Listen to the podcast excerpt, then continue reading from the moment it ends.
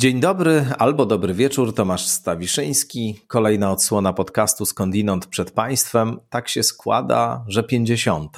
Taki mały jubileusz dzisiaj obchodzimy. Już 50 odcinków ma Skądinąd. Nie wiem, szczerze mówiąc, jak to się stało, bo mam wrażenie, że przed chwilą e, ten podcast się rozpoczynał. Pierwsze kroki stawiałem w tej sferze podcastowej, e, podcastowej, podcastowej, nie w sferze radiowej w ogóle, ale podcastowej. E, to wszystko było dla mnie bardzo nowe i jeszcze się tak trochę po omacku poruszałem. Nie to, żebym się teraz jakoś super sprawnie poruszał, ale no już trochę bardziej się oswoiłem z tą przestrzenią. Także dzięki temu, że słuchają Państwo tego podcastu, że dostaję mnóstwo wyrazów sympatii, wyrazów entuzjazmu, niekiedy nawet y, mnóstwo ciepłych słów na temat tego, co się tu wydarza. Piszą Państwo o tym, że jakoś dla Was te rozmowy są ważne, że coś wnoszą w Wasze życie. O to tylko e, chodziło, żeby tak właśnie się działo. Bardzo, bardzo raz jeszcze dziękuję, że, że jesteśmy tutaj razem i że współtworzymy tę społeczność e, osób zainteresowanych pytaniami fundamentalnymi o różne aspekty istnienia. Dziś też zresztą o takich sprawach będziemy mówić, ale o tym za chwilę. Specyficznie, rzecz jasna i specjalnie dziękuję wszystkim subskrybentkom, subskrybentom, patronkom, patronom Dzięki Wam ten podcast istnieje, tylko dzięki Wam będzie mógł istnieć e, nadal. Serdeczne dzięki za to, że obdarzyliście mnie swoim zaufaniem, że uznaliście, że moja praca jest warta tego, żeby ją wspierać, żeby, żeby się do niej e, jakoś dorzucić i żeby mogła dzięki temu się, się rozwijać. Jest to niebywałe narzędzie i coś, co powiedziałbym naprawdę w krótkim czasie zmieni, jak sądzę, cały krajobraz e, medialnego rynku. Już go zmienia, więc cieszę się, że częścią tej zmiany dzięki Wam także mogę być. Oczywiście zachęcam przy okazji wszystkich z Państwa, którzy jakoś ten podcast cenią i mogą sobie pozwolić na tego rodzaju opcje do wspierania skądinąd za pośrednictwem profilu na portalu Patronite www.patronite.pl skądinąd. No, oczywiście pisze się to www.patronite.pl łamane na skadinat. O, żeby nie było. Też na mojej stronie internetowej www.stawiszynski.org można wykupić subskrypcję. Przypomnę, że dla wszystkich subskrybentów i subskrybentek, patronek i patronów e, jest grupa e, na Facebooku. Ta grupa, podkreślam, jest tylko dla subskrybentek i subskrybentów, tylko dla patronek i patronów, tylko dla osób, które wspierają podcast skądinąd finansowo. Mam kilkaset próśb o dołączenie do tej grupy które pozostają bez odpowiedzi, no właśnie dlatego, że, e, że ta grupa jest tylko dla osób, które subskrybują. To z góry, z góry mówię. Jest też e, specjalny newsletter, który wysyłam dla wszystkich tych subskrybentek i subskrybentów, tych patronek i patronów, którzy e, zdecydowali się na wykupienie subskrypcji powyżej 20 zł e, miesięcznie, to znaczy w kwocie 20 zł i powyżej 20 zł miesięcznie. Zawsze wysyłam co tydzień, co środę taki zestaw rekomendacji lekturowych, odniesień do tego, co pojawiało się w rozmowie i do pewnych jakichś szerszych kontekstów, które warto przy okazji refleksji nad danym tematem sobie uruchomić. No więc to oczywiście jest jakiś plus e, związany z subskrypcją, e, która no, tak naprawdę umożliwia istnienie skądinąd ale oczywiście istnienie także umożliwiają wszyscy, którzy tego podcastu słuchają, wszyscy, którzy mm, polecają ten podcast, którzy jakoś no, po prostu są tutaj e, razem z nami. Ja zawsze tę swoją działalność, czy tę pracę radiową, ale i publicystyczno-pisarską, nazwijmy to, traktowałem i traktuję przede wszystkim w kategoriach komunikacji. To znaczy, to, co jest dla mnie najważniejsze, to komunikacja z państwem, z innymi, z wami, e, to jakiś rodzaj takiego wspólnego zastanawiania się nad tym osobliwym światem i dziwnym, w któryśmy zostali wrzuceni, czy raczej w którym się nagle znaleźliśmy, nie wiadomo skąd i nie wiadomo po co i nie wiadomo dlaczego. E, to, co jest jedną z najważniejszych, najistotniejszych dla mnie wartości, to możliwość porozumienia się właśnie. Od tego jest rozmowa, od tego jest język, od tego są pojęcia, no i tyle. I cieszę się, że taką wspólnotę tutaj wokół skądinąd udało się zbudować i że ona się systematycznie powiększa i że będzie się powiększała. To jest naprawdę, naprawdę niebywale dla mnie ważne i niebywale piękne po prostu. autentycznie. To jest naprawdę piękne. Bardzo raz jeszcze Wam za to wszystkim dziękuję. No i przedstawiam pokrótce znanego już Państwu ale, y, ale y, jeszcze powiem dla porządku e, gościa, czyli oczywiście doktora Pawła Boguszewskiego, neurofizjologa z Instytutu Nęckiego Polskiej Akademii Nauk, świetnego popularyzatora nauki, świetnego popular... i świetnego naukowca po prostu, też mojego serdecznego przyjaciela, nie ukrywajmy tego, z którym pomówimy dzisiaj właśnie o tym, że świat jest dziwny i osobliwy. Pomyślałem, że na 50 odcinek skądinąd trzeba e, wybrać jakiś temat z gatunku tych takich absolutnie podstawowych. No a to, że żyjemy w rzeczywistości totalnie dziwacznej, totalnie osobliwej, że cała ta sytuacja, w której to żyjemy, myślimy, mówimy, mamy jakieś ze sobą interakcje, a za nami ta cała historia, a przed nami ta cała historia, której staniemy się częścią, bo przecież my za 50 lat dla ludzi, którzy w tych samych miejscach będą i o tym samym będą myśleć i rozmawiać i po tych samych ulicach chodzić i po tych samych e, przestrzeniach się przemieszczać i w tych samych domach mieszkać i zasypiać. My dla nich właśnie będziemy tym, kim dla nas są ludzie z roku 1940 na przykład, albo 1930, o 1220 już nawet nie wspominając. No, są przeszłością po prostu i my też będziemy przeszłością. I to już samo w sobie jest dziwaczne. No ale jak się zastanowimy nad tym, jak ten świat jest zbudowany, jak działa, jak wygląda, chciałoby się kolokwialnie powiedzieć: Jesus, Jesus, co to w ogóle wszystko jest? No i o tym właśnie z doktorem Pawłem Boguszewskim już za moment będziemy rozmawiali, choć e, bardzo wiele tam się wątków pojawi w tej rozmowie.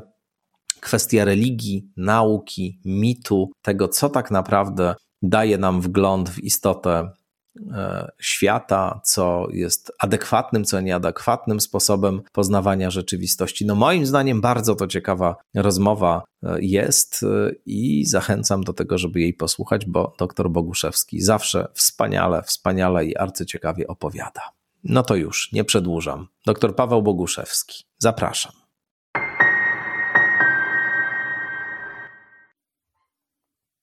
Doktor Paweł Boguszewski, dzień dobry. Dzień dobry, dzień dobry Państwu.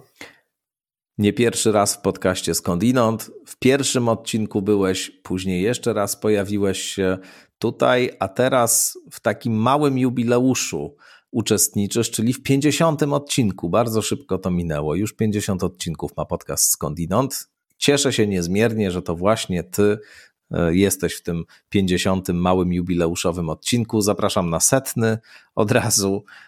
No i cóż, Pomówimy dzisiaj o sprawach, jak to zwykle bywa, fundamentalnych, bo o dziwności świata chciałem z Tobą pomówić, o dziwności istnienia, dziwności widzianej okiem biologa, kogoś, kto się życiem zajmuje w jego całym bogactwie i złożoności. Ale zapytam na początku może e, Pawła Boguszewskiego, e, człowieka, a niekoniecznie Pawła Boguszewskiego naukowca, chociaż to się ze sobą splata i nie sposób zapewne tych dwóch Pawłów Boguszewskich gdzieś na głębokim poziomie od siebie oddzielić. Ale dobra, spróbuję. Co ciebie dziwi w życiu najbardziej, Pawle? Co ciebie dziwi w tym świecie, w istnieniu, co cię w ogóle dziwi? Bo że ten świat jest ultra dziwny, to chyba się zgodzisz ze mną. O, no to pytanie rzeczywiście jest ciężkie. Jeszcze cięższe zadanie jest rozdzielić się na naukowca i, i człowieka, bo naukowcy to jednak ludzie. No ale w ogóle w ramach wstępu to powiem, że też bardzo dziękuję Ci za zaproszenie na 50. E, otwarcie, znaczy będzie otwarcie, wejście e, podcastu e, i strasznie się cieszę, że on jest, bo jest to coś, co no, bardzo znacznie podnosi wartościowość treści, które mamy dostępne. E, I zawsze z przyjemnością czekam na niedzielę. No, na tą najbliższą troszeczkę mniej, bo już będę wiedział o co chodzi, ale. Dzięki. Ja tylko chcę powiedzieć, że to jest. E, no, jesteś współtwórcą też tego podcastu. Dzięki Tobie, między innymi, Jest to coś takiego, co myślę, że jakąś wartość też w oczach naszych słuchaczek i słuchaczy ma, z czego ogromnie się cieszę. No i cieszę się właśnie, raz jeszcze to powiem, z tej aktualnej, dzisiejszej rozmowy. No dobrze, co mnie zadziwia, to znaczy ciężko mi jest powiedzieć, to, to nie będzie właśnie stanowisko takie zupełnie cywilne, ono jednak wynika z podejścia naukowego e, i wydaje mi się, że to, co można powiedzieć jest takim głównym e, zadziwieniem, to jest e, zadziwienie potworną złożonością, wręcz taką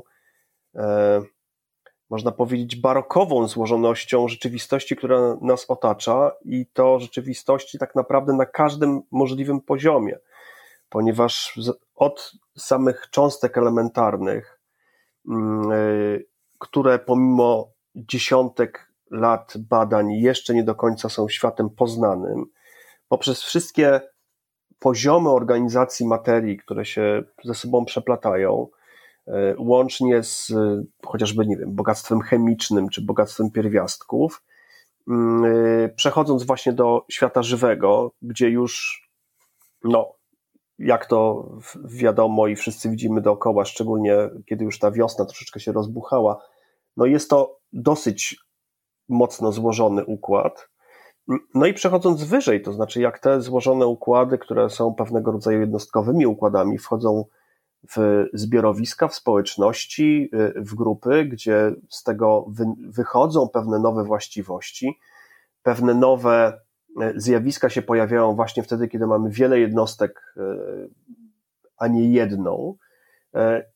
I z tego rodzi się tak naprawdę złożoność tego świata makroskopowego, który nas otacza, czyli już nawet wykraczając poza planetę Ziemię, no to tak jak jest zbudowany E, po prostu wszechświat i kosmos. Jest ogromną, gigantyczną, fantastyczną strukturą.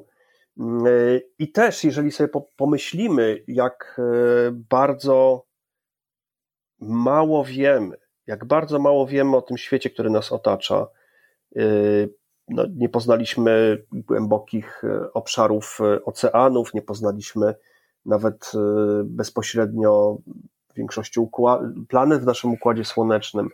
E, nie poznaliśmy wszystkich tajemnic e, maszynerii molekularnej, którą, którą, która działa w nas na przykład. Nie poznaliśmy tajemnicy genomu, pomimo tego, że próbujemy go e, sekwencjonować całkiem skutecznie, tylko jeszcze nie mamy maszynerii, żeby go zrozumieć. No i oczywiście przede wszystkim nie wiemy tak naprawdę, kim my jesteśmy jako Homo sapiens, co się zdarzyło takiego, że my jesteśmy tym wyjątkowym gatunkiem, który czy to dobrze, czy to źle, ale jednak zmienia ten świat dookoła siebie.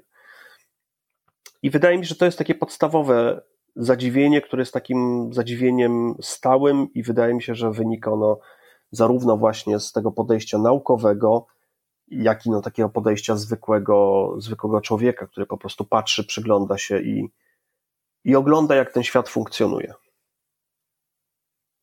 Tu jest pewien paradoks, myślę, polegający na tym, że z jednej strony żyjemy w epoce niebywałego rozwoju nauki.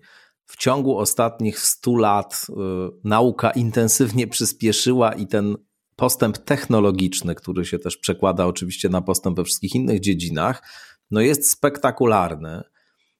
Mamy takie wrażenie, że naprawdę dzięki nauce potrafimy sięgać tam, gdzie nigdy ludzkość jeszcze nie sięgała, i mamy środki pozwalające nam na funkcjonowanie w sposób, który radykalnie różni się od tego, jak ludzkość żyła przez tysiące lat wcześniej. Ale z drugiej strony, mimo tego, że ta wiedza nasza przyrosła w ostatnim czasie w sposób skokowy i że mnóstwo wiemy, no to wydaje się, że właśnie w miarę tego, jak się dowiadujemy coraz to więcej, rozszerza się obszar tego, czego nie wiemy. To znaczy, stajemy się świadomi, innymi słowy, tego, jak wiele jeszcze o rzeczywistości i o życiu, i o świecie, i o człowieku, i o mózgu, i o różnych innych sprawach nie wiemy. Kiedyśmy żyli w takim światopoglądzie mityczno- teologicznym, mityczno-religijnym, kiedy o wszystkim definitywnie rozstrzygały święte księgi, święte pisma, no to ten obraz świata był paradoksalnie zdecydowanie prostszy, Mówię paradoksalnie, bo się wydaje, że, że to religia jakoś potrafi sobie z tymi największymi tajemnicami radzić, a nauka e, chce wszystko rozjaśniać tylko i, e, i tłumaczyć. Tymczasem to właśnie w epoce, powiedziałbym, religijnej mieliśmy tak wszystko kawa na ławę wyłożone, a dziś nauka E, pokazuje, że ten obszar e, niejasności, tajemnicy, czegoś e, przedziwnego właśnie w świecie jest gigantyczny, o wiele, wiele większy niż nam się jakiś czas temu jeszcze wydawało. Rzecz jasna, mamy w historii nauki takie momenty, jak na przykład XIX-wieczny scjentyzm, kiedy to wierzy się, że nauka wszystko rozjaśni, wszystko za moment już opisze, wytłumaczy i da narzędzia do tego, żeby rzeczywistość zmieniać. No ale dziś już wiemy, że to są raczej takie, e, takie marzenia, które się nie, nie spełniły i się prędko nie spełnią, jeśli w ogóle. Ale e, no właśnie, ten paradoks chciałbym, żeby jakoś tutaj nam w tej rozmowie, w tym e, jej momencie wybrzmiał. Ten paradoks, że oto nauka galopuje, rozwój e, jest niebywale szybki tej dziedziny, a zarazem właśnie w miarę rozwoju obszar niewiadomego jest coraz większy i większy i większy. Znaczy, wydaje mi się, że tutaj nie ma paradoksu. To znaczy, jednak w momencie, kiedy poszerzamy pewnego rodzaju balon, bańkę naszej wiedzy, no to powierzchnia tej, tej bańki, która jest, można powiedzieć, granicą pomiędzy wiedzą a niewiedzą, która daje nam tą możliwość zetknięcia się z niewiedzą, no automatycznie się powiększa, tak? Czyli ten, my zwiększamy objętość, ale powierzchnia automatycznie tego całego naszego balona niewiedzy y, rośnie. W związku z tym, no, wchodząc coraz głębiej w pewne mechanizmy, odkrywamy no właśnie tę gigantyczną złożoność, złożoność, która powoduje, że E, że tam siedzą jeszcze bardziej nowe mechanizmy. I tutaj, mm, no chociażby w mojej dziedzinie jest to o, o tyle ciekawe, że e, no, dlatego między innymi musimy badać cały czas organizmy żywe. To znaczy, jeżeli nie znamy wszystkich e, prawideł, jeżeli nie znamy wszystkich sił, jeżeli nie znamy wszystkich graczy, którzy tam pracują, no to nie możemy używać e, tylko i wyłącznie symulacji komputerowych czy jakichś modeli e, in silico do odkrywania nowych rzeczy czy nowych e, reguł postępowania. Możemy to robić w przypadku, kiedy mamy w miarę dobrze poznane układy i gdzie wiemy, że żadna reguła nowa nas nie zaskoczy. Natomiast niestety w każdej praktycznie dziedzinie, ale wydaje mi się, że w neurobiologii szczególnie, my cały czas jeszcze odkrywamy jakieś nowe zaskakujące, jakieś nowe zaskakujące mechanizmy, które tak naprawdę zmieniają sposób myślenia, w jaki sposób funkcjonuje układ nerwowy. Także tutaj akurat y, z tym, że im więcej wiemy, tym więcej nie wiemy. Y, no wydaje mi się, że jest tak, no, z punktu widzenia takiego logicznego, no kiedyś powinniśmy dojść i zobaczyć wszystko. Pytanie jest, czy rzeczywiście jesteśmy w stanie coś takiego e, sprawdzić, odkryć i rzeczywiście mieć stuprocentową wiedzę o, o, o wszechświecie. Wiesz, no bo Wydaje to jest się, też związane, to jest też związane po prostu z pewnymi wyobrażeniami o tym, jaki jest świat i co za chwilę się stanie, e, kiedy już nauka e, się rozwinie, kiedy pewne e, lada moment możliwości się pojawią. No, właśnie w tym XIX wieku to jeszcze wierzono, że już y, praktycznie w dziedzinie fizyki, to Janek Chwedeńczuk o tym nieraz opowiadał, mamy to wszystko plus minus opisane, już nas nic raczej nie zaskoczy, już tylko w jakichś szczegółach musimy ten obraz świata dopracowywać i potem ciach, a to E, a to jakieś e, e, teorie względności, a to mechanika kwantowa, no okazało się, że rzeczywistość jest jednak zupełnie inna i tam przepastne tajemnice drzemią.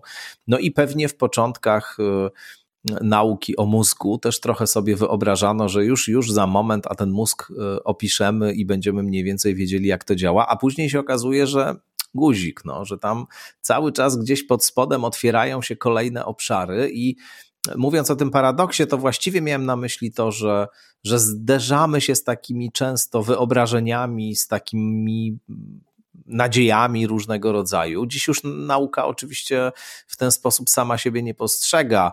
Są jacyś scjentyści zapaleni, ale wierzący, ale to raczej jest, raczej jest y, nie naukowy, czy nie wynikający z uprawiania nauki pogląd, tylko, tylko rodzaj wiary religijnej. Natomiast y, no rzeczywiście te, te, te przepastności i tajnie wszechświata i ludzkiego organizmu i, i życia biologicznego, no to, to się tak zaczęły otwierać właśnie w miarę rozwoju i zaawansowania nauki.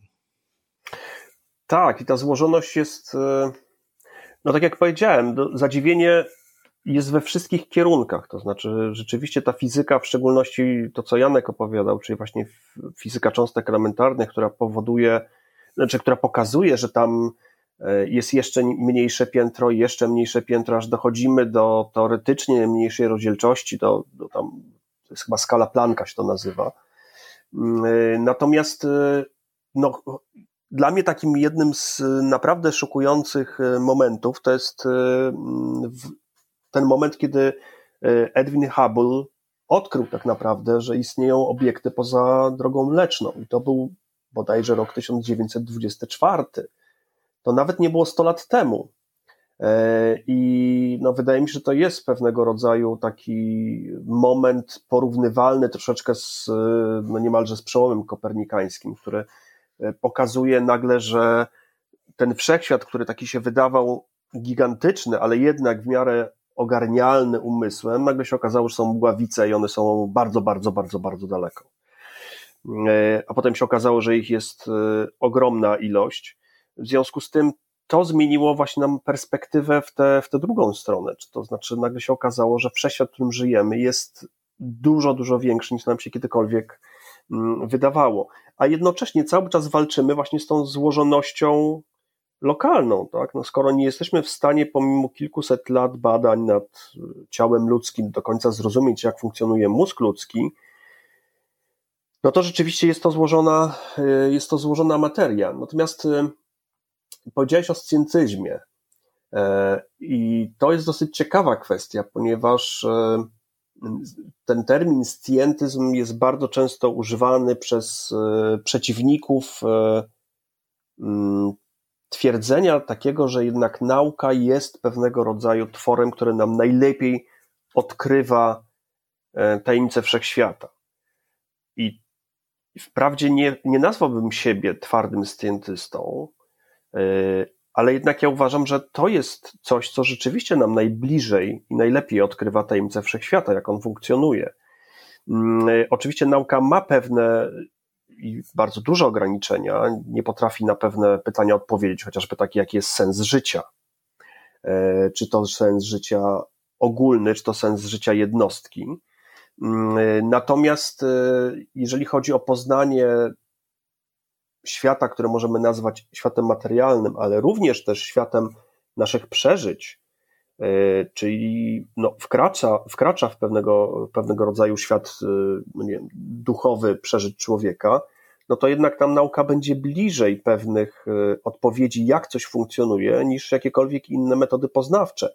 Nawet jeżeli te inne metody poznawcze doszły do podobnych wniosków, a nauka na nich bazuje, bo jednak no, nauka bazując na eksperymencie, powtarzalności, na zbieraniu danych, na wyłapywaniu różnych odstępstw od danych, tłumaczeniu tych odstępstw, tworzy pewnego rodzaju uniwersalny blok wiedzy, Mm, natomiast zwykle te inne formy poznania, no to one polegały albo na zupełnie takiej luźnej obserwacji, albo na myśleniu, jak coś może funkcjonować. Czasami się trafi, czasami się nie trafi. E, ale jednak nie ma tam nigdzie tego elementu weryfikacji. No i tutaj dochodzimy już do takiego ostatecznego, e, można powiedzieć, e, wyjaśnienia, które uważam, że jednak nie ma Mm, podstaw i no nie jest wartościowe tak jak nauka, czyli właśnie do wytłumaczenia działalności wszechświata za pomocą religii.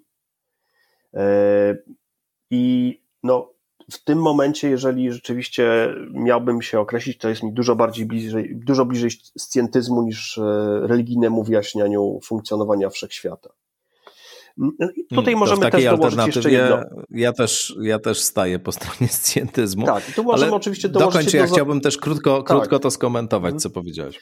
Tylko chciałem powiedzieć, że właśnie to, to jest jeszcze jedno zadziwienie mm, i to jest, e, można powiedzieć, takie zadziwienie troszeczkę naturą ludzką e, że z jednej strony właśnie jesteśmy no, fantastycznym tworem ewolucji, wyposażonym w fantastyczny mózg, który robi takie rzeczy, których jeszcze nie potrafią robić naj, najbardziej zaawansowane superkomputery, które wymyśliliśmy, mm, ale jednocześnie cały czas ci sami ludzie y, są w pewien sposób skonstruowani taki, że właśnie na przykład y, oddają pewną część swoich y, zasobów intelektualnych,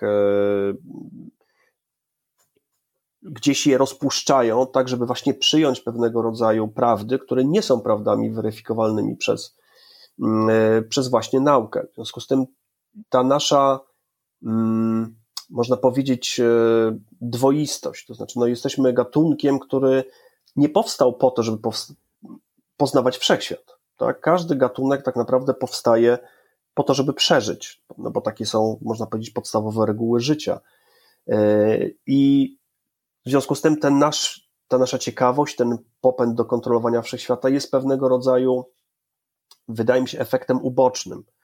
E, I pomimo tego, że y, z jednej strony mamy właśnie ten cały, można powiedzieć, starsze obszary mózgu, te obszary mózgu, które są skoncentrowane na wykonywaniu konkretnych zadań, tak? Rozpoznaj wroga, przewić przyszłość, e, wydobądź gdzieś z tego chaosu wszechświata coś, co ci może zagrażać, i zrób wszystko, żeby zminimalizować ryzyko, zmaksymalizować zysk, e, to pomimo istnienia właśnie tej całej, tego całego obszaru, mamy jednak ten obszar analityczny, który pozwala nam właśnie przejść nagle do rozważań tego, jak jest skonstruowany wszechświat, patrzeć w gwiazdy, a nie tylko i wyłącznie w kierunku najbliższego, najbliższego posiłku. Także o, a propos tego, co mówiłeś o scjentyzmie, to bym tylko dodał, że wydaje mi się, tego w znacznym stopniu też dotyczyła rozmowa sprzed tygodnia z Darkiem Misiuną, że istotne jest takie niemieszanie ze sobą porządków. To znaczy, oczywiście, nauka, ja się absolutnie zgadzam, jest najdoskonalszym sposobem poznawania świata, ale y, istnieje jeszcze filozofia, istnieje literatura, istnieje sztuka, i to też są pewne formy poezja, i to też są pewne formy poznania. One są inne, rzecz jasna, one w innych pasmach się rozgrywają, ale coś istotnego my się też e, dowiadujemy w cudzysłowie, z czymś istotnym się stykamy, stykając się z wielką literaturą czy, czy z E, analizą e, filozoficzną, mimo że to nie są takie narracje, to nie są takie aktywności, które podlegają tym wszystkim proceduralizowanym weryfikacjom i tak dalej. I oczywiście scjentyzm widzę jako taką postawę, która chciałaby wszystko zredukować do tego poziomu naukowej narracji, która komentując czy przyglądając się naszemu zachwytowi nad, nie wiem, jakąś sonatą czy operą, y, chce to wszystko od razu zamienić w jakiś y, proces neuronowy. On oczywiście tam jest, to znaczy niewątpliwie wszystko, co dzieje się w naszych głowach, ma jakieś korelaty y, biologiczne. Natomiast istnieje też pewien nieredukowalny, wydaje się, aspekt naszego doświadczenia podmiotowego, to swoiste, dziwne, osobliwe poczucie subiektywności. I nie da się nas nam samym opowiedzieć za pośrednictwem tego języka, który traktuje nas jako obiekty wobec siebie zewnętrzne. To znaczy, możesz mi opowiedzieć o moim mózgu mnóstwo, to rzuci bardzo wiele światła na różne moje doświadczenia.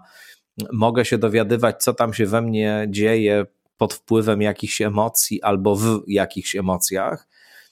Natomiast y, to będzie zasadniczo trochę inna opowieść niż opowieść o jakimś moim doświadczeniu, mnie, kogoś obdarzonego biografią, obdarzonego jakimiś intencjami, jakąś samoświadomością i tak dalej. Ta subiektywność jest nieopisywalna poniekąd w języku naukowym i są takie właśnie języki, takie z kolei pasma ekspresji ludzkiej, jak właśnie literatura, jak właśnie sztuka, jak właśnie e, czasami filozofia, które, które akurat w tym obszarze się rozgrywają ale one też niekiedy niosą ze sobą e, coś więcej. Jak się zastanawiam, kto lepiej opisuje i kto pozwala lepiej rozumieć XX e, wiek na przykład, to co wydarzyło się w XX wieku e, w historii ludzkości, to myślę, że Dostojewski, myślę, że wiele dzieł filozoficznych i teologicznych, które o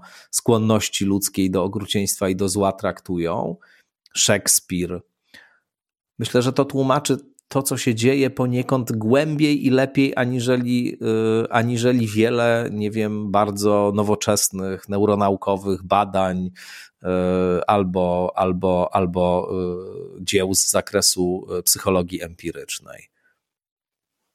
Hmm. To znaczy, myślę, że taki twardy scjentyzm, z którego właśnie się na którym psy wieszają głównie osoby e, nielubiące nauki, no rzeczywiście to jest był podejściem... rzadkość ten scjentyzm generalnie. Tak, tak, nie, nie, ale to Dzisiaj, mówimy o tym takim nie? starym XIX-wiecznym, prawda, ale on polegał też na, można powiedzieć, odrzuceniu e, od, znaczy, wydaje mi się, że on polegał troszeczkę na pominięciu właśnie tych aspektów, o których mówisz, znaczy odrzuceniu chociażby uczuć, odrzuceniu E, uczuć wynikających ze sztuki e, i e, powiedzeniu, że one nie, nie mają takiego dużego znaczenia. I wydaje mi się, że współczesna nauka w większości przypadków raczej nie ma tego problemu. To znaczy, nie uznaje czegoś takiego, że sztuka nie jest ważna, że, że sztuka nie, nie prowadzi do pewnych indywidualnych przeżyć, a jednocześnie dobra sztuka jest pewnym przekazem na dużo wyższym poziomie niż, niż chociażby to wynika e, z samej takiej komunikatywnej, e, no nie wiem, chociażby warstwy języka czy, czy warstwy obrazu. Tylko, że ta sztuka w jakiś sposób ona, można powiedzieć, przekazuje bezpośrednie intencje mm, autora, kogoś, kto tworzy jakiś, jakiś komunikat, e, i ten komunikat, przechodząc przez te bardzo niskopoziomowe, czyli po prostu przez narządy zmysłów u odbiorcy, trafia do struktur najwyższego rzędu i tam uruchamia to, co chciał uruchomić autor. Tak? Kiedy widzimy, nie wiem, jakiś e, piękny obraz, e, to ten obraz nie jest rzeczywistością, on jest pewnego rodzaju rzeczywistością widzianą przez, przez autora, który go stworzył.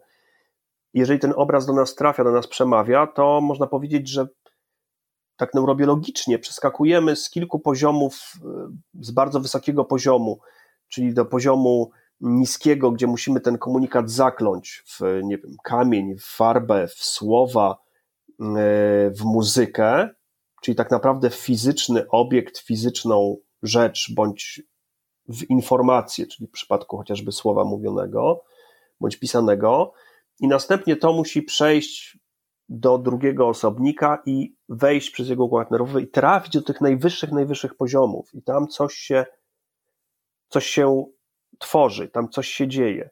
Mm, I tu specjalnie powiedziałem o tych poziomach e, organizacji mózgowej, ponieważ wydaje mi się, że współczesna nauka, e, a w szczególności neuronauka, właśnie zaczyna badać te zjawiska. To znaczy, ona bada te zjawiska, i tu się z Tobą zgodzę, że to, z czym będziemy mieli problem, i o tym rozmawialiśmy, czyli właśnie chociażby cała kwestia świadomości tego, tej, niemożli tej niemożliwości e, opisania bądź podzielenia się tym subiektywnym odczuciem ja, tak? Bo tego póki co jeszcze nawet nie wiem, jak to do końca opisać. Czujemy się sobą i nie jesteśmy w stanie czuć się kimś innym. Możemy odczuwać pewne rzeczy, które ta osoba czuje, po to mamy empatię, Mm, po to mamy neurony lustrzane, ale jednak nie mamy tego doświadczenia być jakimś innym. I to bym zostawił jako rzeczywiście jeden z takich najbardziej twardych problemów, y, zresztą to jest przez Chalmersa nazywany taki twardy problem świadomości, że możemy wiedzieć, jak świadomie przetwarzamy praktycznie wszystkie aspekty świata zewnętrznego, czy nawet jakiejś tam informacji abstrakcyjnej, ale ta narracja bycia kimś e, może być największym problemem właśnie w, w przypadku świadomości. Ale wydaje mi się, że właśnie te poziomy troszeczkę niżej, to znaczy poziomy, które wynikają z odczuwania przyjemności z obcowania ze sztuką, czy e, przeprowadzania pewnych e, rozumowań intuicyjnych, z których wynika jakieś, nie wiem, na przykład właśnie systemy filozoficzne, to jak najbardziej to podlega e, badaniom i to podlega właśnie obecnie różnego rodzaju takiej bardziej rzeczowej metodologii naukowej. Mm, tylko, że ta nauka, tak jak powiedziałem, no musi być w pewnym sensie skromna i ostrożna. To znaczy, po pierwsze, nie odrzucać tego typu, e, tego typu mm, komunikatów, form komunikacji międzyludzkiej, e, tylko je po prostu badać takimi, jakie one są. Spróbować zrozumieć, dlaczego one wywołują taką e, reakcję, a, a nie inną. I wydaje mi się, że powoli się do tego zbliżamy. To znaczy, no, jest cała dziedzina neurobiologii, która się zajmuje badaniem e, muzyki i wpływu muzyki na człowieka. Jest e, też dziedzina, która zajmuje się badaniem sztuki. Mm, e, więc to jest badane. Natomiast oczywiście pytanie jest, po co to nam jest, dlaczego my to używamy, no to też może być przedmiotem pewnego rodzaju debaty naukowej. Także wydaje mi się, że ten stary scjentyzm jak najbardziej B i nie do końca go lubimy, bo on był taki troszeczkę, można powiedzieć, zadufany, ale wynikał z epoki, epoki, która była zachłyśnięta tym, że nagle może za pomocą narzędzi technicznych i naukowych po prostu kreować rzeczywistość dookoła siebie, tak? Nagle mogliśmy zawalczyć z chorobami, zmienić mm. ten świat w jasne, wspaniały, dobry jasne. sposób. I te dobre rzeczy, które przyszły z, z właśnie z, z różnymi odkryciami naukowymi, no, spowodowały, że ludzie nagle rozkwitli. E, ludzkość rozkwitła. To jest, Natomiast oczywiście to, to przyszło wszystko... z wielką mm. klątwą, ale to, to już jest inne. Jasne. Tutaj absolutna zgoda między nami i w ogóle mam wrażenie, że, że, nie ma tutaj, że nie ma tutaj sporu, bo ja w ogóle postrzegam współczesną naukę jako najskromniejszy e, sposób zdobywania wiedzy. E, realnej wiedzy. I no, to jest coś takiego, co kompletnie stoi w sprzeczności. Mówię o realiach funkcjonowania nauki, właśnie z tą taką często karykaturalną wizją, którą prezentują e, specyficznie zazwyczaj ludzie, którzy uprawiają pseudonaukę, ale bardzo im zależy, żeby mianem naukowców ich określać. I bardzo z tego autorytetu nauki korzystają, choć sprzeniewierzają się zasadom metodologii naukowej, to najczęściej oni właśnie podkreślają, jaką strasznie dogmatyczną i, i pyszną dziedziną jest nauka, gdy tymczasem dogmatyzm i pycha bardzo często charakteryzuje ich sposób działania, no bo na przykład nie chcą poddawać swoich e, wniosków weryfikacji, nie chcą uczestniczyć w takim rozległym obiegu E, naukowym, tylko okopują się w swoich pozycjach i przedstawiają się jako wielcy rewolucjoniści. E, to, to zgoda. Natomiast mi chodziło o to, że e, kiedy starzejemy się na przykład, kiedy wkraczamy w taki okres życia, w którym śmierć staje się już perspektywą dość nieodległą, w takim sensie nawet nie chronologicznym, tylko w sensie psychologicznym, że zaczynamy rozumieć, że nas też to spotka, bo często ta świadomość przychodzi dopiero w pewnym wieku. Na początku i w okresie młodości to w ogóle się e, człowiek czuje, jakby nigdy e, nie miał umrzeć i śmierć jest jakąś abstrakcją, ale kiedy wkraczamy w taki okres albo kiedy już się do tego momentu zbliżamy, no to raczej e, sięgamy po literaturę, raczej sięgamy po filozofię, raczej sięgamy po poezję, która daje nam pewnego rodzaju e, wskazówki czy wgląd właśnie w specyfikę tego doświadczenia, jest jakąś sumą mądrości e, ludzi, którzy się z tym zetknęli, a w mniejszym stopniu, choć to też, jak mówię, jest istotne, po bardzo szczegółowe analizy tego, jak na poziomie biologicznym proces umierania przebiega, choć to jak mówię, też jest ważne, to też jest ciekawe, to też wiele nam daje i zmienia, ale Chcę tylko powiedzieć, że to są jakby dwie różne perspektywy, że o czym innym jest e, fizjologiczny, e, charakterystycznie e, opowiedziany sposób, charakterystycznie naukowo opowiedziany sposób, w jaki ciało umiera, a czym innym jest e, doświadczenie pokoleń umierających, konfrontujących się z tym momentem życia ludzi, którzy jakoś tę swoją mądrość ujęli w pewnych e, tekstach literackich, w tekstach kultury, czasami też w pewnych rytuałach kulturowych, społecznych itd. I to można, to może być przedmiotem nauki, rzecz jasna, jak wszystko może być przedmiotem nauki. Tego rodzaju teksty, tego rodzaju narracje, tego rodzaju instytucje kulturowe mogą być przedmiotem nauki, ale one też coś e, e, mają swoistego, coś takiego, co jest, e, wydaje się właśnie niesprowadzalne do sposobów, w jaki nauka może je z zewnątrz opisać. I o to mi głównie chodziło. To znaczy o to, że, że w moim światopoglądzie jest miejsce dla, dla wszystkich tych e, przestrzeni i, i, i pasm. Przy czym absolutnie zgadzam się, że, że nic lepszego od, od nauki w tym zakresie, o którym mówimy, poznania rzeczywistości, nie, wynaleziono. Przypomniał mi się jeszcze y, Daniel Dennett w tym kontekście. Wspomniałeś Chalmersa, Davida Chalmersa, jeden z najwybitniejszych filozofów umysłu współczesnych. Dennett też.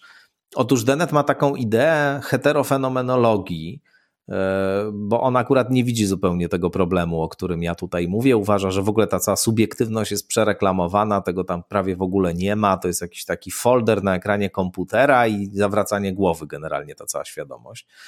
E, natomiast e, ma tę ideę heterofenomenologii, e, w myśl której kiedyś będzie możliwe badanie naszego subiektywnego doświadczenia za pomocą zupełnie zewnętrznych systemów, różnych urządzeń, które będą badały po prostu przebieg procesów w naszym mózgu i bardzo dokładnie odtwarzały to co, to, co dzieje się w naszym subiektywnym doświadczeniu. I Dennett mówi: e, kiedyś pójdziesz do takiego laboratorium, położysz się tam, zbadają cię, każą ci wyobrazić sobie psa.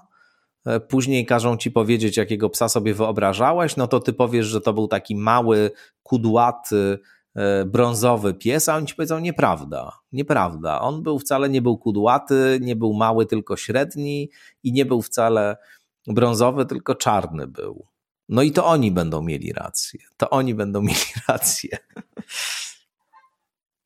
No i tutaj y, obawiam się, że y, Dennett troszeczkę wyskoczył poza swoją ramę. To znaczy, to od początku. Y, znaczy, tak jak powiedziałem, ja nie uważam, że właśnie to, co wspomniałeś przy tym procesie umierania, to, że na przykład sięgamy po literaturę, że sobie, nie wiem, poczytamy, że z przyjemnością, nie wiem, czytamy sobie, czy słuchamy Mistrza i Małgorzatę i wiele innych dzieł, że jest pewnego rodzaju mm, e, gorsze od poznania naukowego. Absolutnie nie. Powiedziałeś, że to są pewnego rodzaju zupełnie inne magisteria. No i tutaj się nie do końca z, zgadzam, ponieważ e, no to jest też debata, która y, jest debatą pomiędzy nauką a religią. No mamy teraz, prowadzimy równolegle cykl, cykl o religii y, w Teatrze Powszechnym, y, różnego rodzaju spotkań, które właśnie. Zapraszamy, mm, zapraszamy. Tak, które właśnie. Oczywiście. W rozmowach próbuje zrozumieć fenomen, fenomen zjawisk religijnych. I no jednym z podejść e, był taki, takie podejście o takich niezazębiających się magisteriach, to znaczy, że mamy pewnego rodzaju obszary, do których rzeczywiście nauka nie wejdzie i nigdy nie może wejść, e, i tam sobie siedzi religia, to są te obszary właśnie związane z innego rodzaju przeżyciami. Mm, ja jestem akurat przeciwnikiem tego takiego rozejścia, znaczy takiego rozdziału, ponieważ ono. Ja również, żeby było jasne. Ono tworzy taki bastion, tak? To jest moja religia, a ty paszą mi, nie właś mnie tutaj z butami, czy są swoją próbówką, czy szkiełkiem i okiem, tak? Siedź sobie tam w swoich laboratoriach, ale tu do moich e, e, świątyń ci wejść nie wolno i nie wolno ci tych świątyń mierzyć, badać i, i sprawdzać. No akurat jest zupełnie inaczej, to znaczy no, współczesna nauka jest w opozycji do podejścia religijnego, I no to wyjaśnianie religijne, jak funkcjonuje wszechświat, powoli jest takim wyjaśnianiem, to co Dawkins nazywał tym takim Bogiem przerw, tak? czyli ten chowanie bóstwa i duchów tam, gdzie mamy pewne obszary, gdzie jeszcze nie wiem, jak coś funkcjonuje. Ponieważ te obszary jednak, mm, znaczy mówiliśmy o tym, że ta nasza bańka wiedzy się powiększa, więc obszar niewiedzy się powiększa, ale jednak e, coraz więcej wiemy o tym, o czym nie wiedzieliśmy. To znaczy, jeżeli mieliśmy zdefiniowane pewne obszary niewiedzy, no to jednak poznajemy pewne tajemnice i przesuwamy tę granicę, poznajemy nowe tajemnice, o których nic nie wiemy. Czyli jednak zwiększamy naszą ilość wiedzy. No i okazuje się, że te przerwy, w których możemy upchnąć te zjawiska e, właśnie tylko religijne i duchowe, one są coraz mniejsze. E, no chociażby, nie wiem, powstawanie życia, ewolucja życia, funkcjonowanie organizmu człowieka, chociażby umieranie, płeć i wiele, wiele innych rzeczy. Mm, natomiast e, e, i właśnie ten taki, to podejście tych rozdzielnych magisteriów jest próbą takiego zbudowania pewnego szańca, do którego po prostu nie będziemy cię wpuszczać, bo jeszcze powiesz coś ciekawego. Więc ja jestem akurat przeciwny temu, temu podejściu. Mm, natomiast mm, cały czas uważam, że jednak odpowiednio skonstruowana metoda naukowa e, i trzeba pamiętać, że nauka jest procesem dynamicznym, znaczy inaczej trochę wyglądała 50 lat temu, inaczej wyglądała 100 lat temu, inaczej będzie wyglądała za 20-30 lat. E, I to jest troszeczkę, ta metoda naukowa jest takim obijaniem się troszeczkę od bandy do bandy, ale jednak idziemy w jakimś prawidłowym kierunku. Czasami zbłądzimy, czasami troszkę w lewo, czasami troszkę w prawo, ale jednak taki, można powiedzieć, kurs jest utrzymany. E, taki mocno zawiany gość, który jednak wie, gdzie idzie. Mm, e, podczas gdy y, inne metody poznania wydają mi się, że to są tacy zawiani goście, które jednak chodzą wokół jednej latarni, e, bo uważają, że już doszli do, do miejsca, gdzie, gdzie mieli dotrzeć. Mm, natomiast y, y, w związku z tym. Bardzo ładna metafora tak wyszło.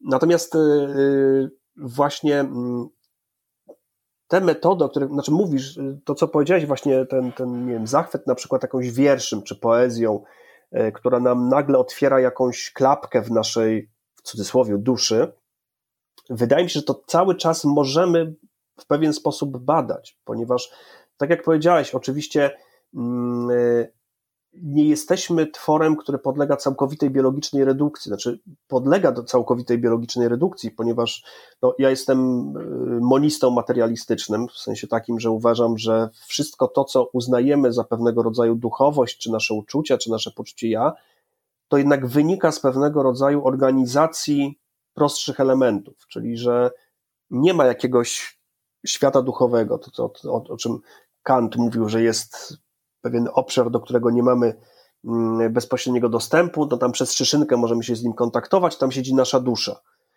Ja uważam, że nasza dusza, nasza świadomość jest pewnego rodzaju procesem, który wynika z interakcji materialnych elementów. I uważam, że absolutnie nie jest to coś, co jest y, uwłaczające godności istoty czy wyjątkowości istoty ludzkiej, wręcz przeciwnie. Mm, y, natomiast my to możemy próbować badać. I tylko musimy mieć właśnie tę, y, można powiedzieć, skromność przyznania, że jest to bardzo skomplikowany proces. Y, I jest to proces, który być może właśnie jest nacechowany taką indywidualnością, to znaczy, że jednak mm, u każdej z osób ona jest zbudowana z pewnych elementów, ale ten układ tych elementów jest całkowicie unikalny, tworzy tę konkretną świadomość z tą konkretną historią.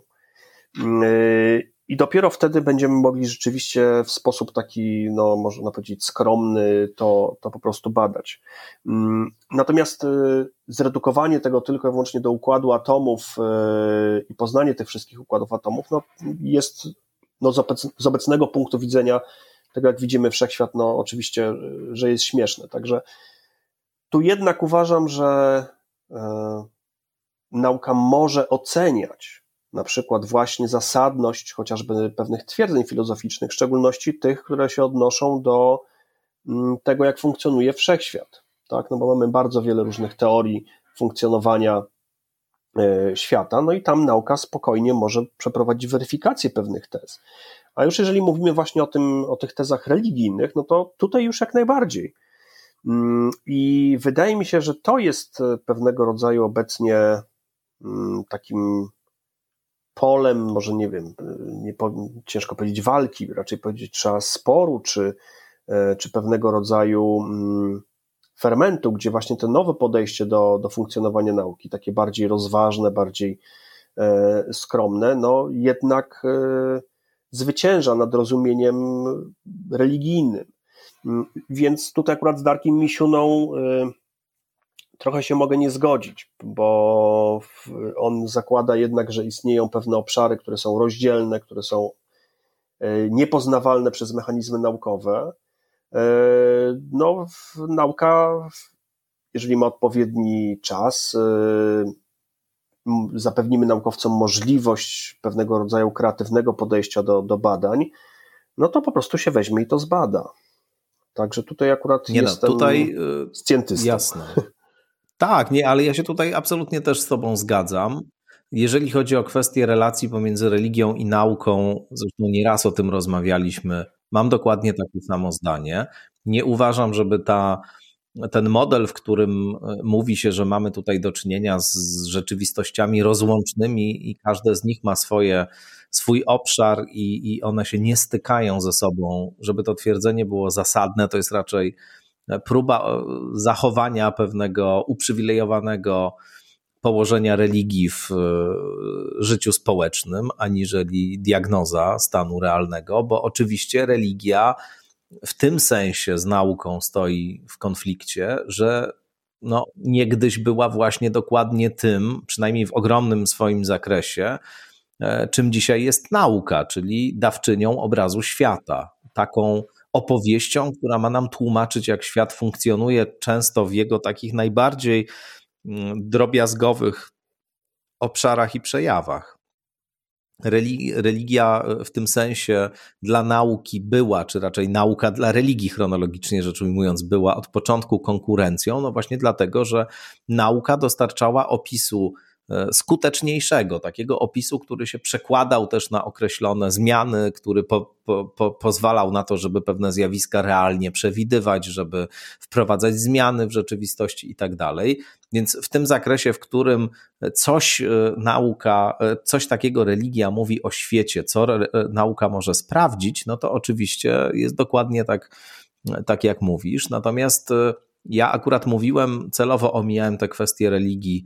E, wolałem mówić o, i wolę mówić o literaturze na przykład, e, czy o micie, e, dlatego że tam się wyraża pewna, pewna, nazwijmy to, mądrość życiowa czy egzystencjalna, ale często też pewna mądrość psychologiczna po prostu, odnosząca się do tego, jak ludzie się zachowują, jak ludzie o sobie myślą, e, w jaki sposób e, mogą wyglądać ludzkie relacje i tak dalej, i tak.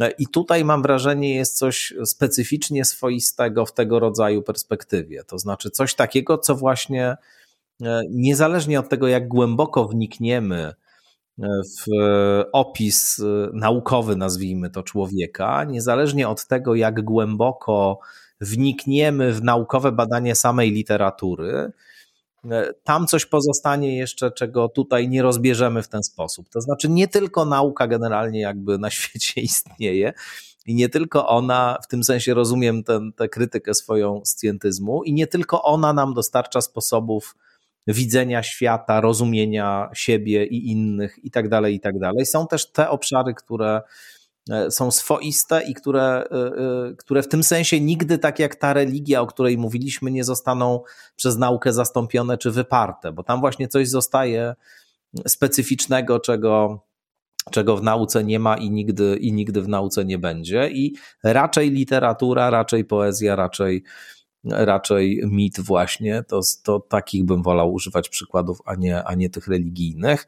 Przy czym, przy czym oczywiście wszystko jest kwestią stopnia, zakresu e, i tak dalej. Ja jak powiadam, mam wrażenie, że lepiej, lepiej XX wiek i to, co w XX wieku się wy, wydarzyło, opisuje literatura i filozofia, niż to opisuje, nie wiem, psychologia empiryczna na przykład. To znaczy, wydaje mi się, że wobec pewnych zjawisk tego rodzaju właśnie, te dziedziny raczej są, oczywiście to są ciekawe, niezwykle badania, studia i tak dalej. Tam dużo jest e, niezwykle, niezwykle odkrywczych, interesujących kwestii. Natomiast pewien rodzaj doświadczenia, pewien rodzaj e, procesu historycznego, który, e, czy społecznego, który tam funkcjonuje, jest uchwytny właśnie, właśnie tylko, dla, tylko dla poetów i tylko dla, i tylko dla artystów, nazwijmy to.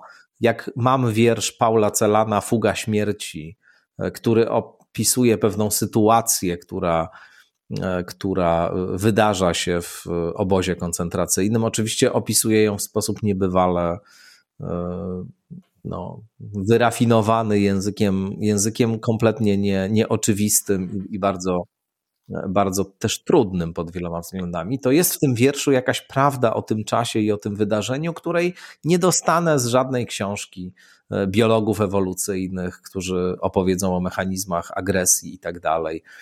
Coś w tym jest po prostu swoistego i, i, i to jest e, bardzo słaba e, w gruncie rzeczy postać takiego takiego e, niescientystycznego widzenia świata, który właśnie jest bardzo skomplikowany, dziwaczny, niejednoznaczny, nieoczywisty e, i budzi nieustannie różne nasze, nasze osobliwe uczucia.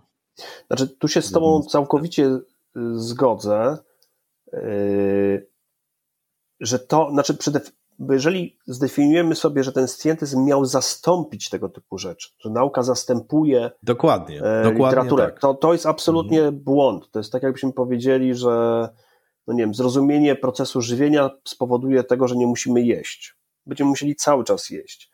Mm, e, więc no tak, to jest, to jest absolutna karykatura e, nauki, bo nauka tego nie zastąpi.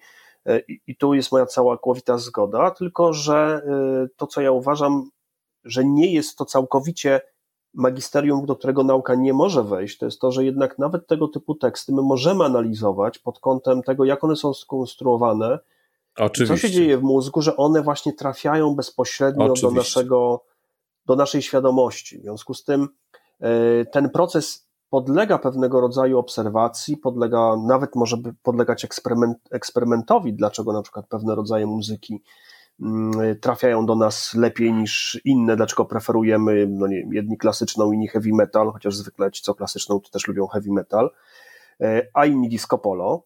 E, I te rzeczy są jednak, podlegają pod pewnego rodzaju badania naukowe, ale absolutnie współczesna nauka nigdy nie mówi, że coś takiego, że zastąpi mm, jedno drugim bądź wyeliminuje. E, I tutaj oczywiście mm, możemy dojść do tego, do tego właśnie punktu, gdzie ty nie chciałeś omówić o tej religii, ale akurat mhm. o ile w przypadku nie, mogę powiedzieć, sztuki, oczywiście. filozofii, yy, nauka tego nie zastąpi, no to właśnie pewne aspekty religii jednak nauka zastępuje, bo religia wcześniej była tym, i takie jest moje rozumienie religii, że była oprócz tych aspektów społecznych, no to była głównie mm, pewnego rodzaju możliwością zapewnienia domknięcia niewiedzy, to znaczy jednym z takich e, opisów e, naszej, naszego rozumowania jest to, że potrzebujemy mieć e, wyjaśnione, jak coś funkcjonuje. To znaczy, lubimy wiedzieć. Lubimy wiedzieć, że jak jest burza, to pojawiają się grzmoty, gromy, błyskawice, no i Zeus, skąd one Zeus się biorą. Się Bierzemy sobie Zeusa. Jeżeli jeszcze te błyskawice co jakiś czas podpalą coś bądź zniszczą, no to najprościej jest nam wyjaśnić po prostu, że to zjawisko zostało spowodowane jakimś, e, e, jakąś wolą, jakąś czyjąś, czyjąś wolą, która chciała coś zniszczyć. Tak? Mm, łatwiej nam sobie wtedy z tym poradzić. No i to jest tak naprawdę przyczyna powstawania e, według mnie religii, gdzie właśnie ta nasza intencja zrozumienia innych ludzi zaczęła się rozciągać na intencję rozumienia pewnych zjawisk, które nie są intencjonalne, które są po prostu całkowicie losowe bądź wynikają z pewnych prawideł przyrody.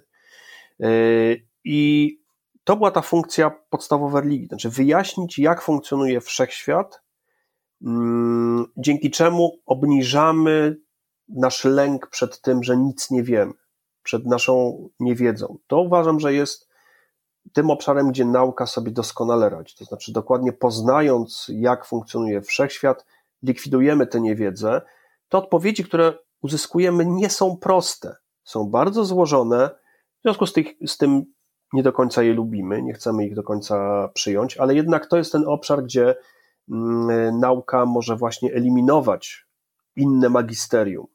E, no, chociażby właśnie w tym aspekcie e, wyjaśnienia wszechświata.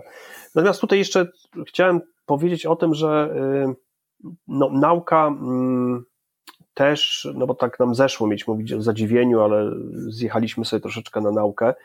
No ale, ale to, jest... w sumie wszystko się łączy i wynika tak z siebie. Natomiast wydaje mi się, że to, co jest takim jednym z ważniejszych zmian podejścia właśnie w obrębie nauki, ale też i wydaje mi się, że sięga dużo głębiej, to znaczy sięga też pewnych przemian społecznych.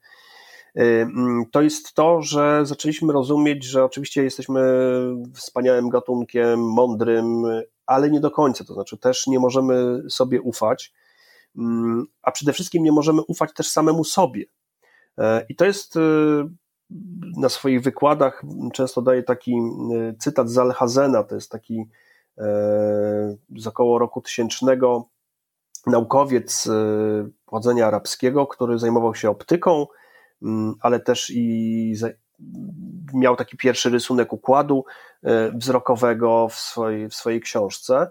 E, I on właśnie takie zdanie wypowiedział, że jeżeli człowiek chce mieć podejście naukowe, to musi być wrogiem wszystkiego, co czyta.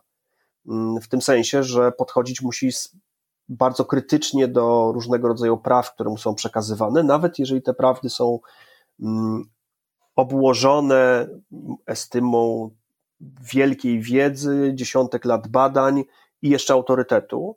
E, I to jest, e, czyli już te tysiąc lat temu ten jeden z fundamentów e, nauki był położony, i to się dokładnie dzieje teraz, gdzie Mm, już nie mamy takiego, mamy naturalne podejście, żeby właśnie mieć kogoś, kto jest naszym guru. Jak on powie, to znaczy, że ma we wszystkim radę, rację.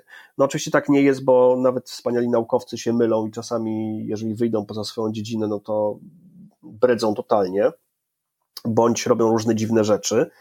Mm, e, taka słynna choroba, e, choroba noblistów, to, kiedy już uzyskają tą nagrodę Nobla, to się nagle okazuje, że oprócz tego to wiem, są antyszczepionkowcy albo chodzą do wróżki.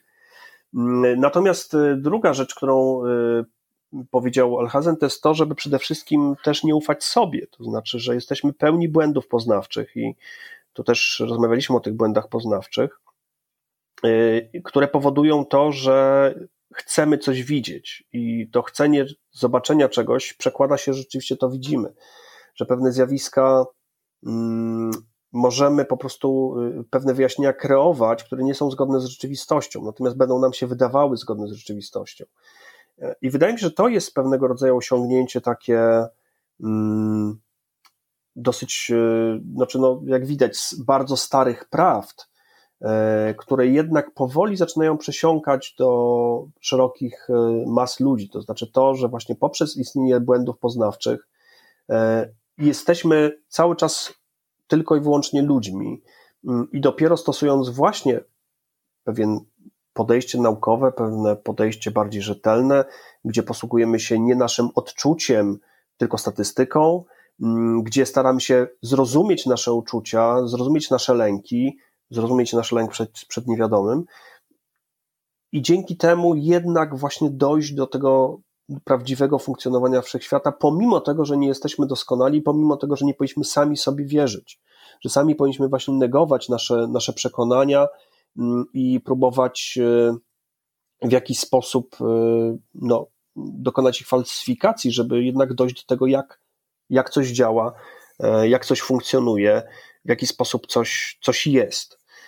I no, to wydaje mi się jest takim jednym z ciekawszych aspektów, które się obecnie dzieją. To znaczy to, że ludzie rozumieją, że oni sami mogą być w błędzie. Aczkolwiek oczywiście być może jest to tylko pobożne życzenie, że, że, że tak jest, a, a my cały czas jednak okopani w tych naszych okopach z jedną, jedyną prawdą i każdą inną będziemy zwalczać, nawet jeżeli jest bardziej prawdziwa, bądź rzeczywiście jest prawdziwa.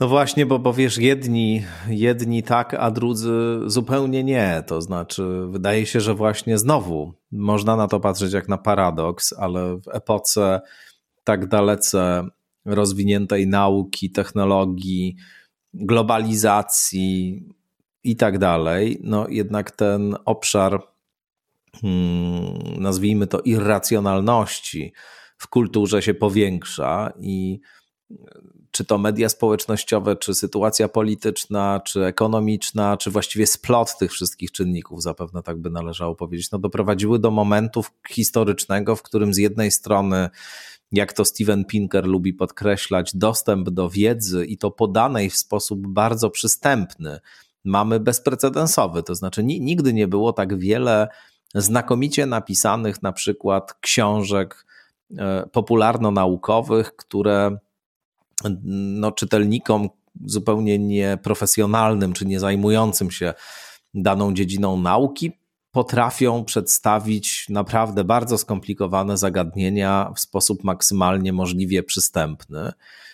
To samo dotyczy filmów potężnej ilości na YouTubie, różnych, różnych materiałów, którymi dysponujemy w internecie. No w zasadzie, jak ktoś chce dzisiaj dowiadywać się o tym, co nauka mówi o świecie, to może to robić e, jak nigdy wcześniej. No bo właśnie dostęp do tych materiałów jest gigantyczny. Zarazem mamy też gigantyczną ekspansję różnych dziwnych przekonań pseudonauki, teorii spiskowych. Myśmy też o tym nieraz rozmawiali, o mechanizmach na przykład poznawczych, które stoją za czymś takim. Natomiast, natomiast ja mam takie wrażenie, i to jest inna jeszcze E, kwestia związana z tematyką naszego dzisiejszego spotkania. Mam takie wrażenie, że obraz świata, który się wyłania z nauki, z teorii ewolucji, z astronomii, z fizyki, to jest e, obraz świata, powiedziałbym, no, w ogromnym stopniu różny, właściwie w 100% różny od tego, do czego ludzkość przywykła przez e, tysiące lat swojej historii.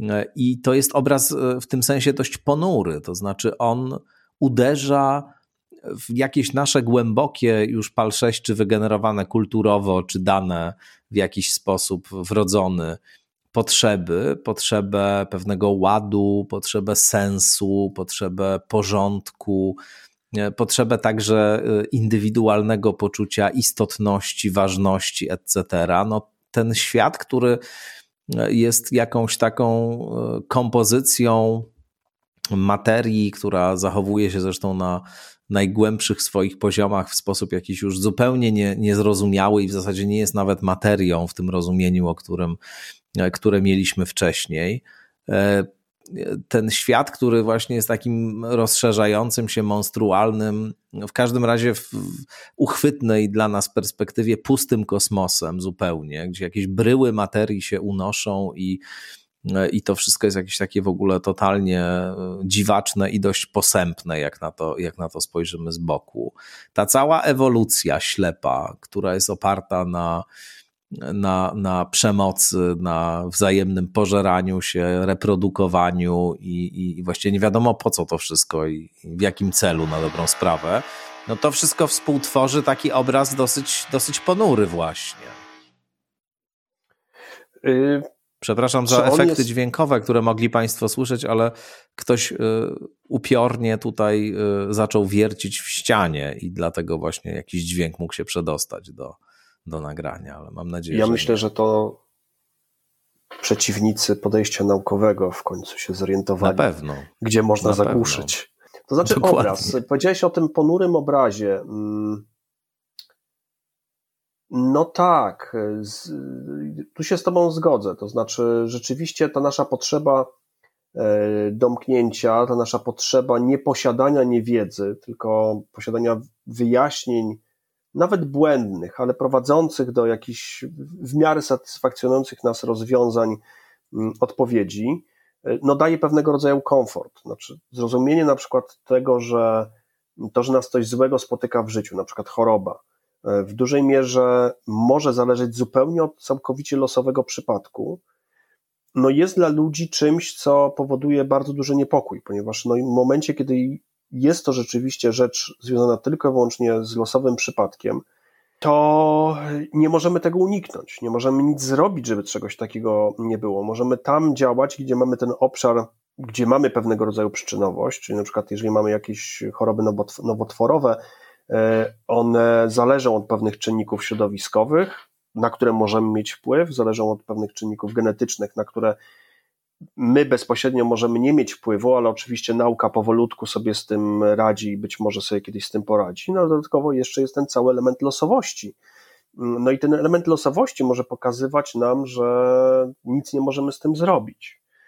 I to może powodować właśnie ten lęk i to poczucie, że ten obraz, który pokazuje nam tę losowość, jest, jest niemiły, jest obrazem, który, no, którego nie chcemy widzieć i z tego powodu obrazem ponurym.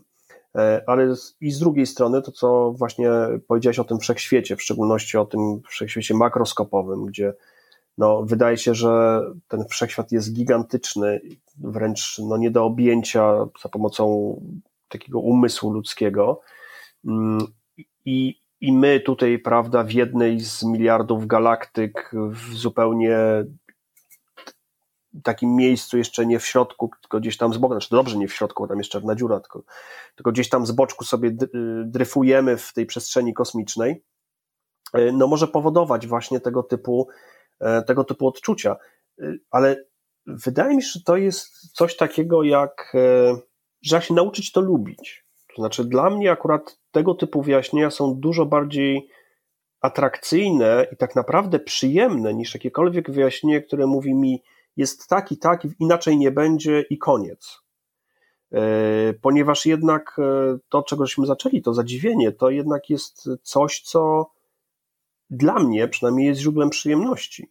Znaczy to, że jeżeli mm, okaże się, że ktoś stworzył teorię, nie wiem, działania neuronów, okaże się, że ta teoria jest e, mylna, trzeba przepisać podręcznik, trzeba się cofnąć, trzeba zrobić inne badania, ktoś pokazuje, że mechanizm E, jest jeszcze inaczej. Uważam, że to jest, e, znaczy przynajmniej dla mnie, dużym takim źródłem mm, e, pewnego rodzaju przyjemności poznawania tej, tego, tego nieznanego. I, I to, że mamy tak ogromny obszar niewiedzy, no, przynajmniej dla mnie, nie jest czymś, co jest, co jest źródłem jakiegoś wielkiego niepokoju. Motywuje cię to po prostu ale wydaje też, mi się, że, ale wydaje mi się, że właśnie to dopiero może zadziałać wtedy, kiedy człowiek zaczyna doceniać tego typu wyjaśnienia e, rzeczywistości, a jednocześnie mm, nie ma poczucia straty komfortu tego wyjaśnienia rzeczywistości, które wynika właśnie chociażby z e, podejścia religijnego.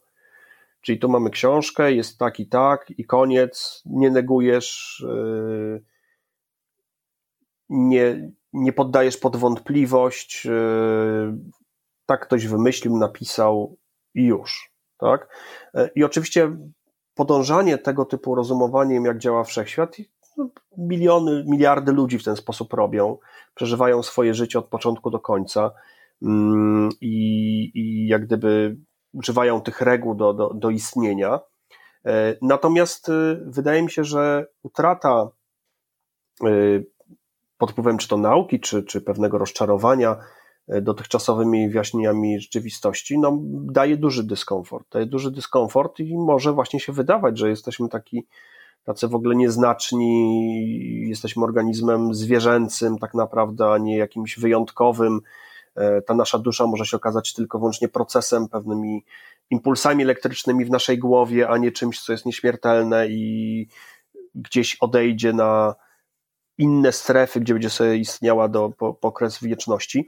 No, utrata tego typu mm, no, wiem, złudzeń, czy utrata tego typu mm, te rozumienia w, w działania wszechświata, no, może być bardzo bolesna i może dawać takie odczucie, że, że ten wszechświat, który pokazuje nauka, jest nieprzyjemny, yy, kanciasty, nieskrojony do naszej miary, ale właśnie na przykład dla mnie jest to coś fascynującego, tak, że jakiś gatunek stworzony z białka gdzieś w małym rogu wszechświata, no, wytworzył świadomość i próbuje się rozglądać troszeczkę dalej niż e, swoja mała kałuża. E, także, no i tutaj to zjawisko właśnie tego zadziwienia, no to wielu autorów właśnie literatury fantastycznie oddaje, chociażby no Lem, który wielokrotnie opisuje różnego rodzaju właśnie przygody nasz, na, ludzi, y, którzy nagle się konfrontują z jakimś wielkością wszechświata bądź dziwnymi tworami, które w tym wszechświecie można można zobaczyć. No i dokładnie, być może lektura Lema w młodości powoduje takie troszeczkę skrzywienie w kierunku podejścia naukowego, a jednocześnie mm, właśnie brak tego, tego lęku przed tym nieznanym. E, także akurat Lema możemy zawsze polecić. Ja bym tutaj wspomniał, polecając rzeczywiście Lema Filipa Dicka jeszcze, bo on z kolei odwołuje się do tego, co dla mnie akurat było w tej rozmowie dosyć istotne, czyli do tego wymiaru e, doświadczenia egzystencjalnego, czy takiego doświadczenia subiektywnego, które bywa w dzisiejszym świecie rozbudowanych technologii e, trudne i osobliwe.